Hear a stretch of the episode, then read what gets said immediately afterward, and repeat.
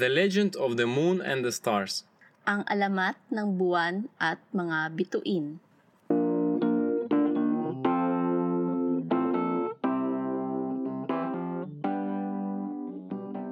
Once upon a time, Noong unang panahon, the sky was very low, ay mababang mababa ang langit and there were no moon nor stars.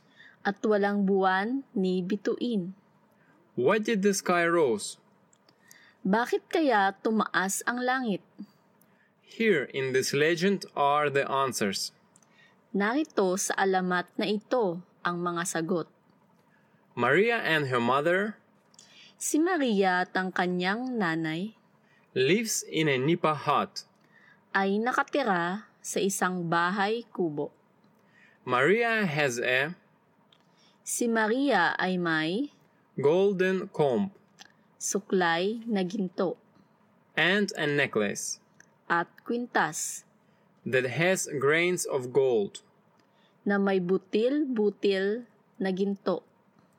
Almost every day, Halos araw-araw she is trying ay isinusukat niya the comb and the necklace, ang suklay at kwintas and she watches at tinitingnan niya in her shadow in the water sa kanyang anino sa tubig if she is beautiful.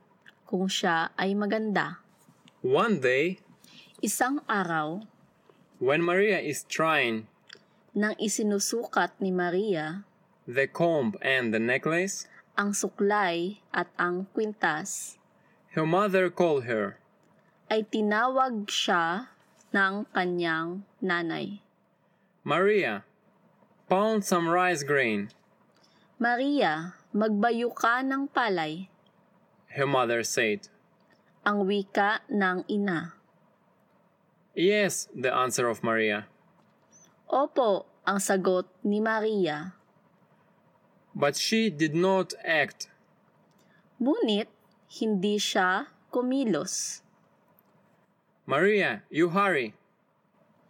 Maria, magmadali ka. The call again of the old. Ang tawag na muli ng matanda.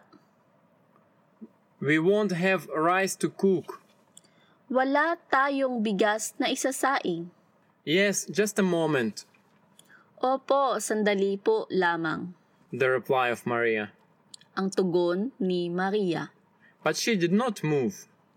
Ngunit, hindi niya inaalis Her look ang kanyang tingin in her shadow sa kanyang anino in the water. sa tubig. Maria, I am telling you, Maria, sinasabi ko na sa iyong to pound rice grain. magbayo ka ng palay, You hurry, magmadali ka. The very angry command Ang galit na galit na utos of the old. ng matanda. Maria stood up Tumindig si Maria and she proceeded at tuloy-tuloy siya to the mortar of the rice grain. sa lusong ng palay. She was not able to remove Hindi na niya naalis the comb and the necklace. ang suklay at kwintas. She knows when Nalalaman niyang kapag her mother is very angry, galit na galit na ang kanyang nanay, she must obey quickly. ay dapat siyang sumunod ng madali. She pounded and pounded rice grains Nagbayo na siya ng nagbayo ng palay. After a few moments, Pagkatapos ng ilang sandali, she sweated.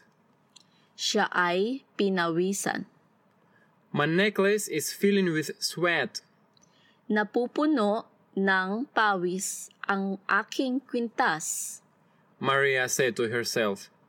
Ang wika ni Maria sa kanyang sarili. She stripped the necklace Hinubad niya ang kwintas.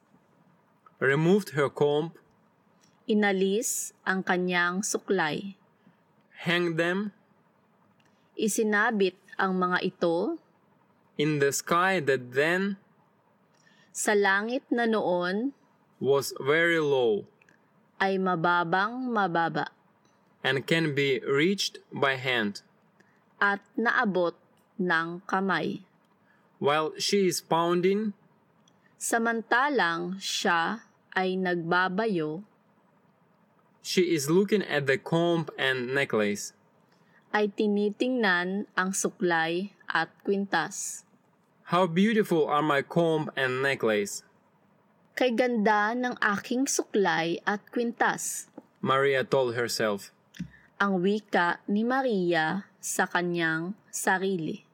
The moment I finish Pagkatapos na pagkatapos ko the pounding of rice, ng pagbabayo ng palay, I will wear again ay isusuot ko uli my comb and necklace.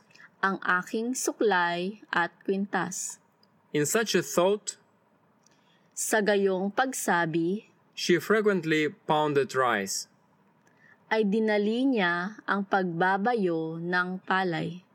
So that it will be finished, upang ito ay matapos. And she can wear again at maisuot niya uli the comb and necklace. ang suklay at kwintas.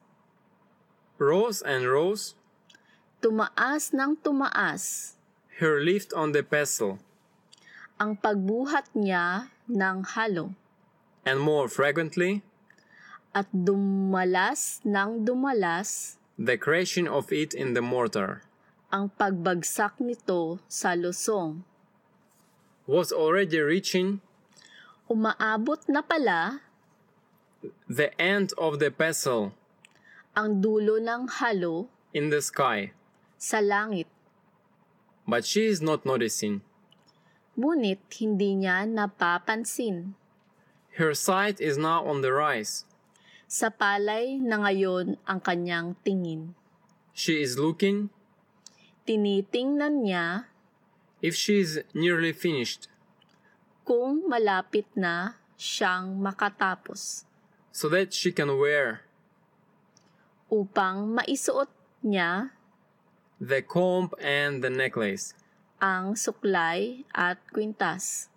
She lifted the pestle higher Itinaas pa niya lalo ang pagbuhat ng halo so that it will crash stronger. upang lumakas ang pagbagsak nito in the mortar, sa lusong and that the rice will be pounded easier. at nang madaling mabayo ang palay.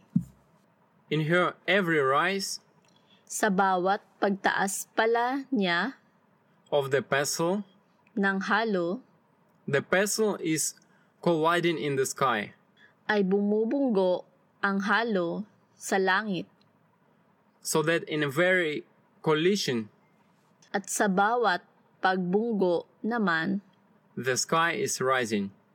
ay tumataas ang langit. When Maria noticed what's happening, Nang mapuna ni Maria ang nangyayari, the sky already rised, ay mataas na ang langit. taking away Tangay-tangay her golden comb and necklace. ang kanyang gintong suklay at kwintas. She already cannot Hindi na niya reach them. maabot ang mga ito. The sky went higher and higher, Tumaas ng tumaas ang langit. also went higher and higher Tumaas din ng tumaas the comb and necklace. ang suklay at kwintas. During that night, Noong gabing yaon, Maria sat at the window ay umupo si Maria sa may bintana and she is looking at the sky at tinitingnan niya ang langit that is now very high. na ngayon ay mataas na mataas na. She looked for her Hinanap niya ang kanyang comb and necklace. suklay at kwintas.